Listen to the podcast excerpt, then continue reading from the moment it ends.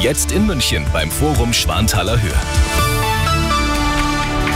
Schönen guten Morgen, es ist 8 Uhr, die Nachrichten mit Sebastian Uhl. Zuerst das Wichtigste aus München und der Region. Es gehört zu Münchens größten und beliebtesten Traditionen, das legendäre Politiker der Blecken auf dem Nockerberg. In der Fastenpredigt von Kabarettist Maxi Schafroth haben gestern Abend sämtliche Politiker teils derb einstecken müssen. Besonders Wirtschaftsminister Hubert Aiwanger. Arabella München-Reporterin Angela Kress. An mehreren Stellen griff Schaffroth die Flugblattaffäre auf. Aiwanger nahm es im Anschluss gelassen. Ja, war auch zum Aushalten. Ich habe es auch schlimmer befürchtet. Der Maxi hat es am Ende ganz anständig gemacht. Insgesamt kritisierte Schaffroth, dass die politischen Auseinandersetzungen verbal immer heftiger würden.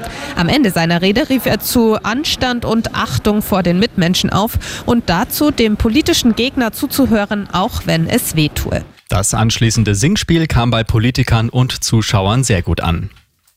Der Blick in die USA. Im Wahlbetrugsprozess um Donald Trump hat der Ex-Präsident einen juristischen Erfolg erzielt.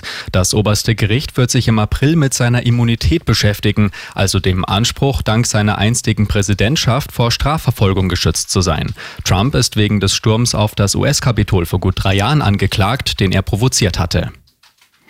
Die Festnahme der früheren RAF-Terroristin Daniela Klette sorgt in Berlin weiter für Unruhe. In ihrer Wohnung im Stadtteil Kreuzberg wurden gestern Abend eine Granate und Waffen gefunden. Die Wohnanlage musste deshalb geräumt werden.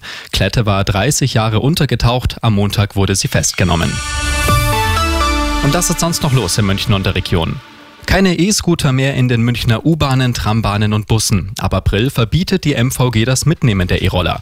Der Grund? In anderen Ländern haben die öfter schon in öffentlichen Verkehrsmitteln gebrannt. E-Bikes sind von den neuen Regeln nicht betroffen, sie müssen aber bestimmte Sicherheitsstandards erfüllen. Und weniger Müllsünden gab es im vergangenen Jahr in Poing im Landkreis Ebersberg. Arabella Lokalreporterin Cora Weidner.